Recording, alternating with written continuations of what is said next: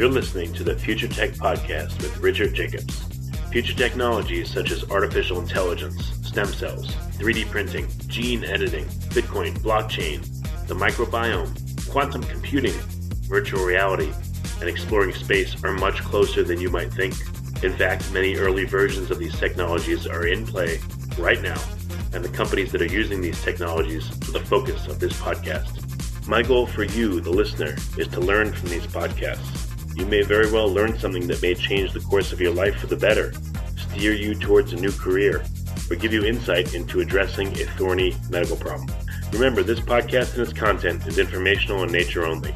No medical, tax, legal, financial, or psychological advice is being given. If you've enjoyed the podcast, please listen, subscribe, like, and tell your friends about it. Thank you.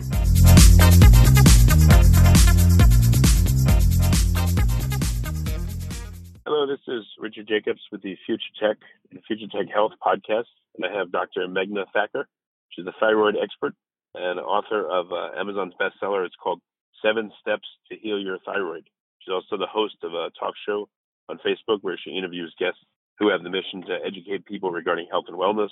She owns a supplement line, and she's into a lot of different stuff, uh, naturopathic doctor, etc. So, uh, Dr. Thakur, how you doing? Very good, Richard. Thank you so much. Thanks for having me here today. Yeah, if, if you don't mind, tell me a little bit about your background. Why the focus on thyroid? You know, what led you in this direction? Absolutely. Personally, I have a history of Hashimoto's and hypothyroidism, and actually that went undiagnosed for years. I am born and raised in Mumbai, India, and when since I was a little girl, you know, I had irregular cycles. I used to be the heavy one, you know, in my class. My friends used to eat, and I used to hardly eat and still gain weight. I would lose my hair, and I always wondered what's wrong. And I dealt with that for a long time. And I moved here to go to naturopathic medical school. When I was doing my preceptorship, I did my comprehensive blood work, and those thyroid antibodies were skyrocketing. So by then, my symptoms had gotten so worse with the thyroid condition that I was actually falling asleep while I was driving. You know, that actually uh, alarmed me that I need to do hmm. something. And when I did my blood work, that's what was found. And since then, I've been after, you know, a way to find a solution to this problem. Yeah, it's, you know, you got to kill yourself. Yeah, that's very dangerous and scary. I understand. Huh.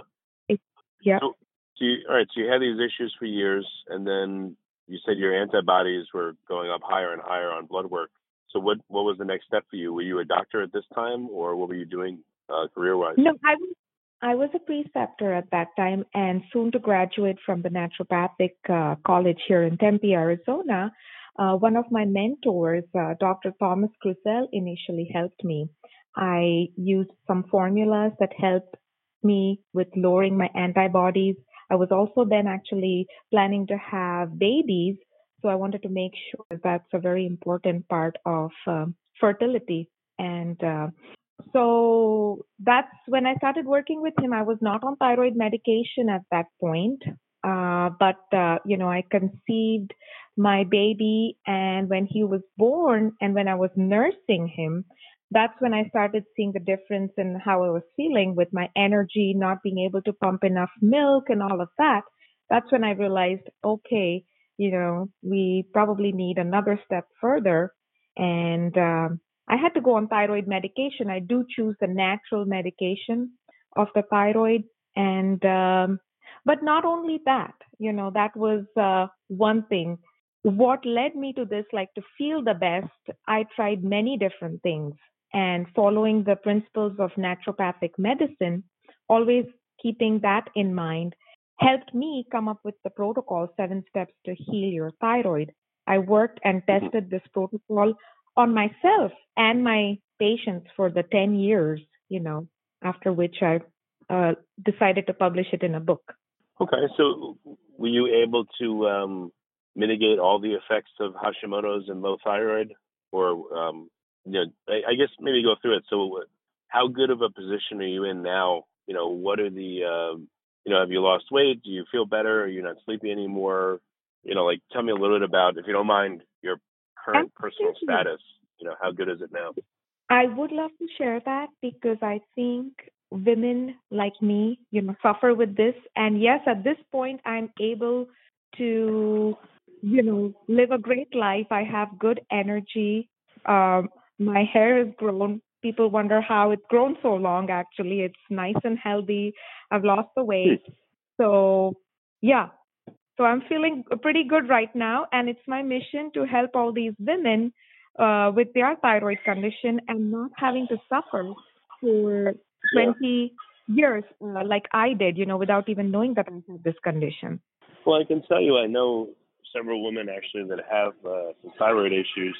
And what they're hearing from traditional doctors is, oh, well, you're in range, uh, so you're fine, and you you just need to exercise more. You just need to, you know, get your head in the game and and all that. And they're being dismissed and told that they're crazy or nothing's wrong with them, and you know, they feel horrible. Um, so I know that there's a lot of women out there that you know need a doctor that will even do the tests that they need. A lot of them, you know, they fight them on the tests. They just want to do maybe TSH and that's it. Um, so if someone has a problem, what do they do? How do they get the care they need? Absolutely. You are so right, Richard. I go through this every day in the office when patients come to me and say that they are suffering with these symptoms. Oh, I've had my thyroid tested, it was fine. And yes, that's right. They only look at the screening test, which is the TSH, which has a huge range, but that is not enough information at all. So I always run a comprehensive thyroid panel looking at the blood work, and Hashimoto's is considered the most common reason for one to have hyperthyroidism. So I always check for the thyroid antibodies as well, including the free T3, free T4, total T3, total T4, which gives me a comprehensive picture. And yes, the labs provide a wide range. There is a normal range and then there is an optimal range. So my aim is to help patients get to those optimal numbers. And for is, does that always mean middle of the range? or could optimal no. be high for someone and low for someone else? So optimal is different based on what we are looking at. For in regards to the TSH, when the TSH is low, it's better than when it's high. So that's sometimes a little confusing to the patients because uh, when it's high, they think they have hyperthyroidism, but that's wrong. So I explained to them that we want the TSH ideally less than one.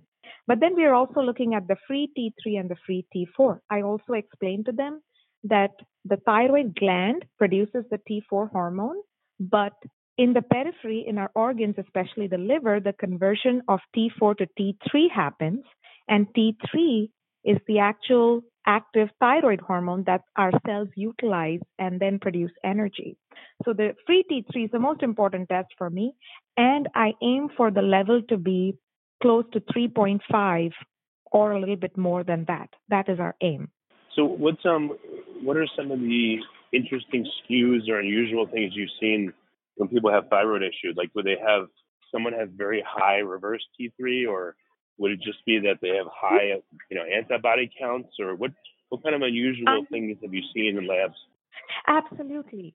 So let me share a case of a patient where when she came in to see me, her thyroid numbers per se, looking at her TSH, the T3, T4 levels, everything was fine, but her antibodies were super high in 3000s and 4000s. I looked, I checked for the anti-TPO antibody and the anti-thyroglobulin antibody. And in general, she has very positive attitude. She's like, no, I don't have many symptoms. I am fine.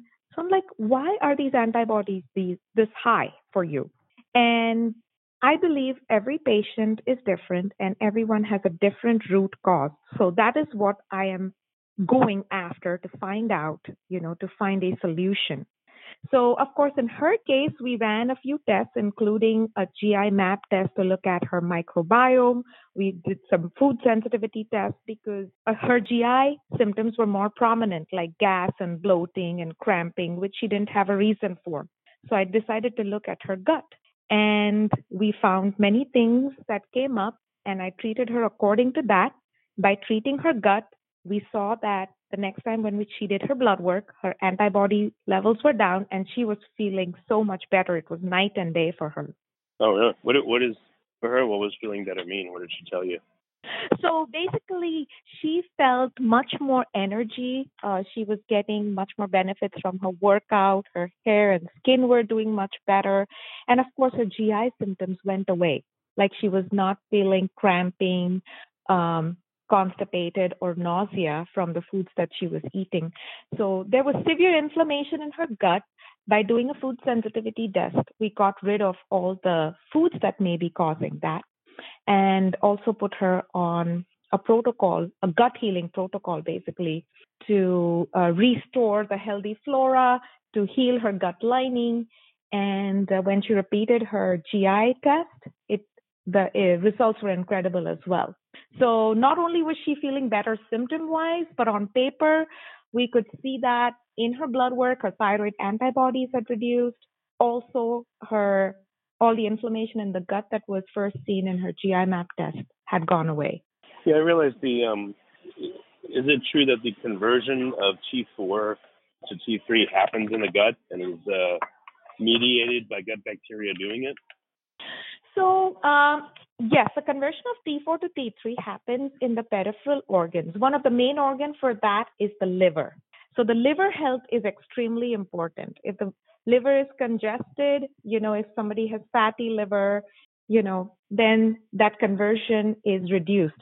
So actually in my book, there's chapter four where I talk about detoxification, helping the liver to work better. And I recommend my patients to have to do a detox program at least twice a year in spring and fall. Those are the best times to do it. So that way we are helping the liver, giving it what it needs to open up those detoxification pathways so the conversion of T4 to T3 works really well. well okay, so what's involved in a, uh, well, actually, let's say a little bit more. So conversion happens only in the liver, or where does it happen as, as so science you, understands it right now? Um, yes, it happens in the different cells of the body and the liver, you know, which has, liver is the main place that it happens you know and then detoxification does involve helping the liver work better, but opening all the channels of detoxification, you know, where we are opening the emunctories. So one is um, eliminating the waste from the urine, they're eliminating the toxins in their stool, basically sweating it out through the skin. The skin is the largest organ of detoxification. So we have to support all of these organs when one is going through a detox. So what's involved in a uh, detox? Can you go into some of the details? Absolutely. So when one is going through a detox, I use um, my 14 day detox plan with them.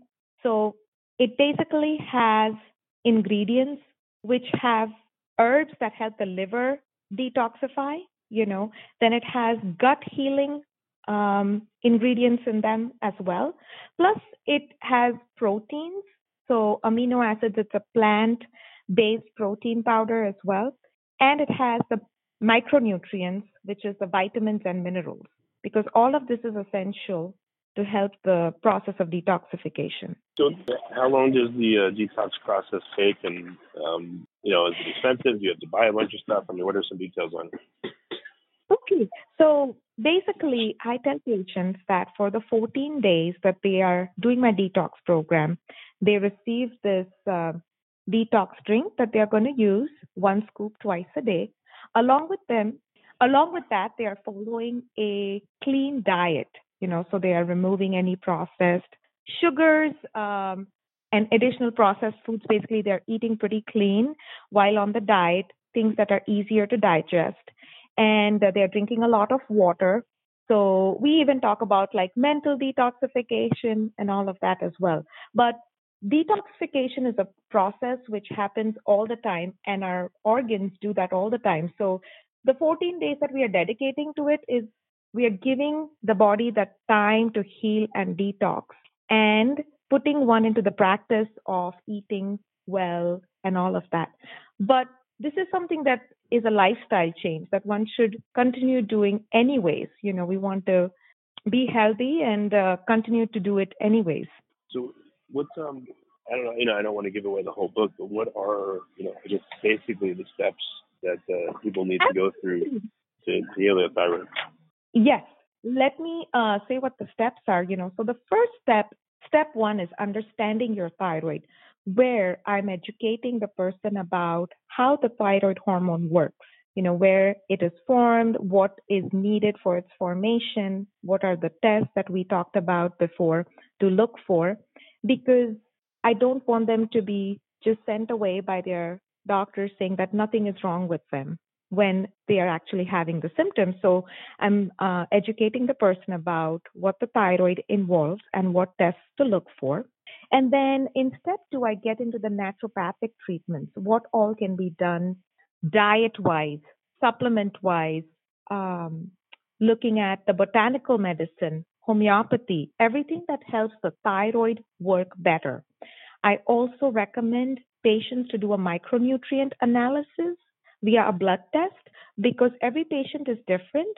A micronutrient test helps to find out what nutrients that patient may be deficient in. It's an intracellular report rather than a standard blood test that a general lab does. So, in this micronutrient analysis, the blood is sent to this lab where their white blood cells are grown for three weeks, and then a report is generated, which is about 10 pages long, and it's individualized for the patient. So, for example, when I did mine, I was deficient in three different nutrients. So, I exactly know what to use and how much to use to replace those deficiencies. So, when I help them at that cellular level, then it helps their thyroid to work better. So, that's one of the things I do. And then going on to step number three is healing the gut. So, as I was telling you about the GI map and the microbiome testing, which is very, very important. And Hashimoto's is an autoimmune disorder. And actually, eight, our gut is the 80% of where our immunity resides. So it makes sense that, you know, having the good microbiota will help uh, the thyroid function in that way. And now it's very interesting, actually. The research is showing that, you know, they are correlating the organisms that are found in the gut and what one may be prone to. So, for example, like uh, Patients who have Hashimoto's, because Hashimoto's is an autoimmune condition, are more prone to the other autoimmune diseases, one of them being rheumatoid arthritis. So when I did my GI map test, that's the organism related to rheumatoid arthritis, which was seen in my gut. So going on a gut healing protocol and getting rid of that helps me probably prevent rheumatoid arthritis. So I find that very fascinating information. And uh, yeah, in the so it means you were you were predisposed to it, and you likely would have gotten it over time, or you had it at a low level. Or what do you mean? Exactly, that's a possibility. You know, that's uh, what the scientists are working on to find out, like what organisms are present leading to what chronic diseases like patients with diabetes may have certain organisms patients with rheumatoid arthritis may have something um, you know so they are finding these uh, links. So I think that data is going to be extremely helpful to doctors and it helps me uh, because I believe in prevention and that's one of the principles of naturopathic medicine. And if i'm able to prevent one from developing a chronic disease by healing their gut i think that's great. So yeah no it is. so, what's um yeah. how often do people have to take you know uh, thyroid supplementation if they have low thyroid activity or hashimoto's? Or are you much you know what percentage of the time are you able to help people heal themselves without you know medication?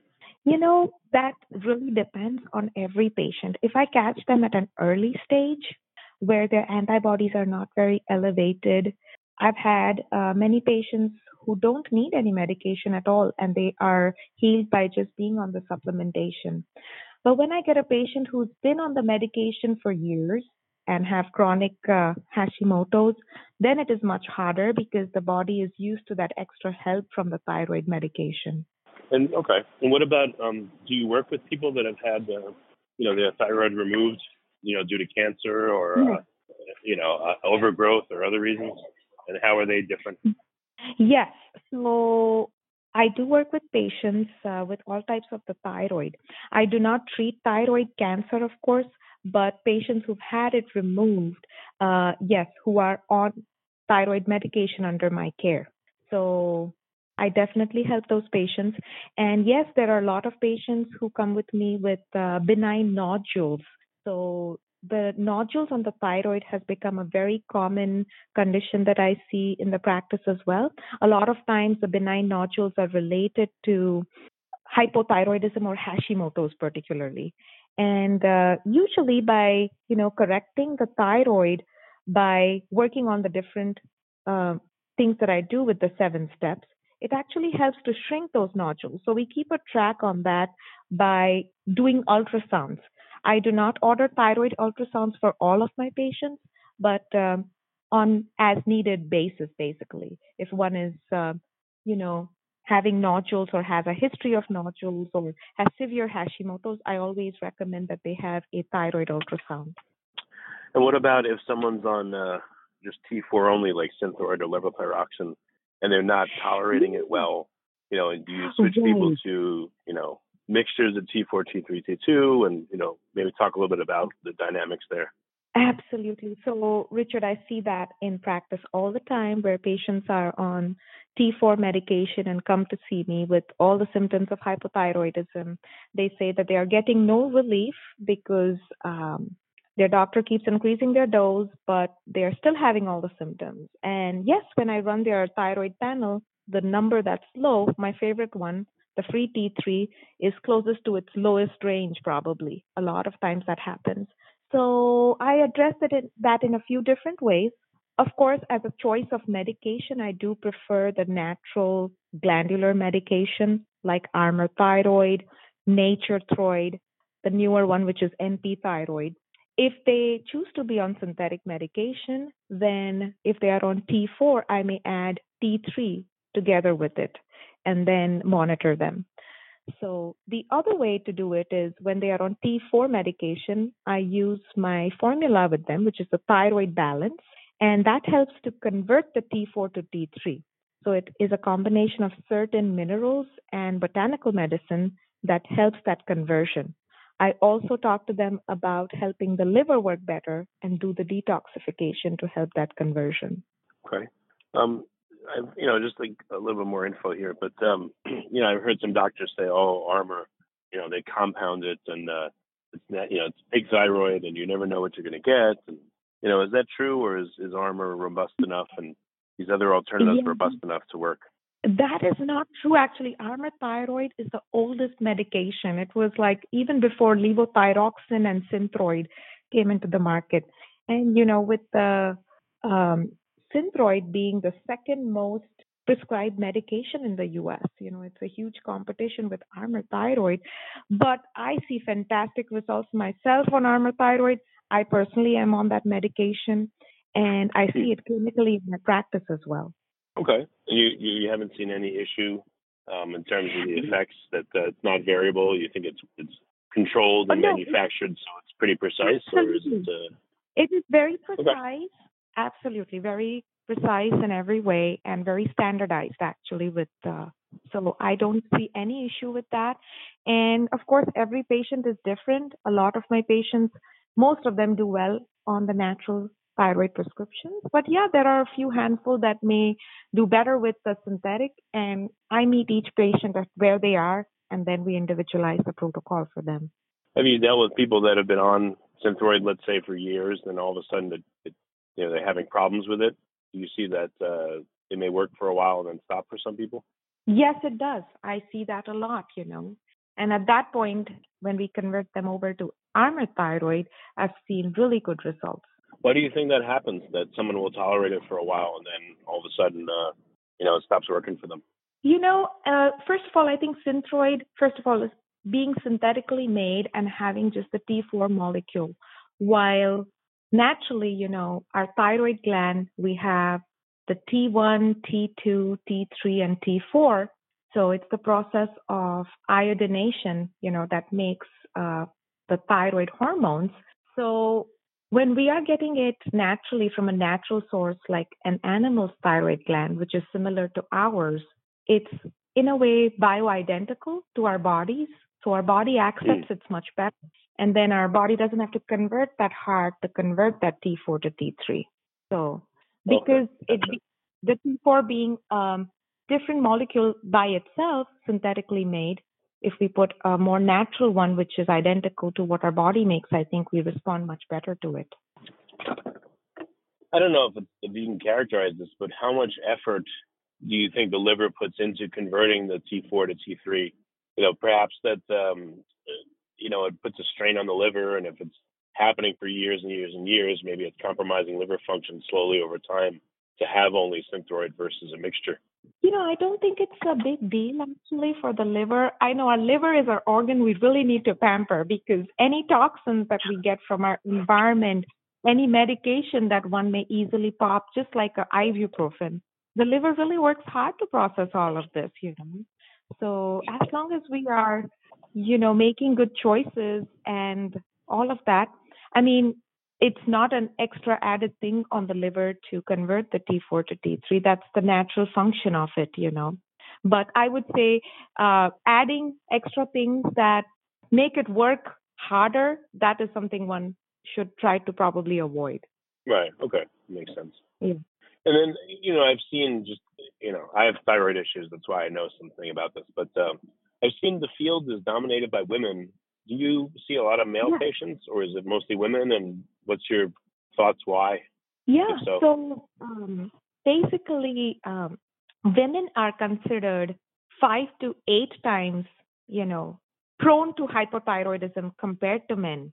And uh, my practice mostly is of women. You know women's care i do thyroid balancing i do their uh, female hormone balancing adrenal balancing. I like to look at the whole picture actually.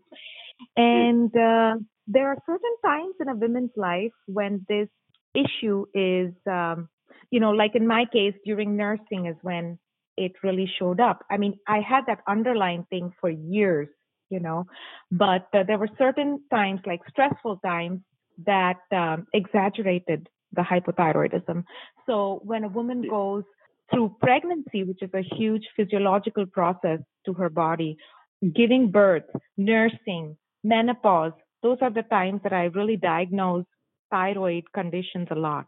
Mm, okay, interesting. Yeah. Yeah, that makes sense with those big hormonal changes. Yeah. right. So right. what? Uh, you know, unfortunately, not everyone can see you. So, what are some resources for people that, uh, for people listening that suspect that they may have potentially thyroid issues? You know, should they start with your book, or what? Uh, what do you recommend? Absolutely. So, I would encourage everyone to read the seven steps to heal your thyroid. It's um, a comprehensive guide, you know, gets into all the details of the seven steps. And for anyone who is having low energy or difficulty with their weight, there's a lot of information. So even if you don't have a thyroid condition but have certain symptoms, I encourage you to read that. And you can visit my website, which is www.meghnathakur.com. That's my first and last name.com. And uh, there you can have different resources. I have a blog. I have my uh, social media where I stay in touch with everyone and share information over there. I host a, a Facebook talk show and you can see my line of supplements. And yeah, I'm here to help you feel better and feel like yourself. That's great. Well, Dr. Thakur, thank you so much for coming on. I appreciate it. Thank you so much, Richard. It was a pleasure.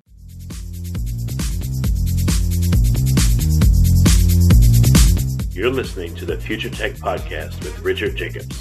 Future technologies such as artificial intelligence, stem cells, 3D printing, gene editing, Bitcoin, blockchain, the microbiome, quantum computing, virtual reality, and exploring space are much closer than you might think. In fact, many early versions of these technologies are in play right now, and the companies that are using these technologies are the focus of this podcast. My goal for you, the listener, is to learn from these podcasts you may very well learn something that may change the course of your life for the better, steer you towards a new career, or give you insight into addressing a thorny medical problem. Remember, this podcast and its content is informational in nature only. No medical, tax, legal, financial, or psychological advice is being given. If you've enjoyed the podcast, please listen, subscribe, like, and tell your friends about it. Thank you.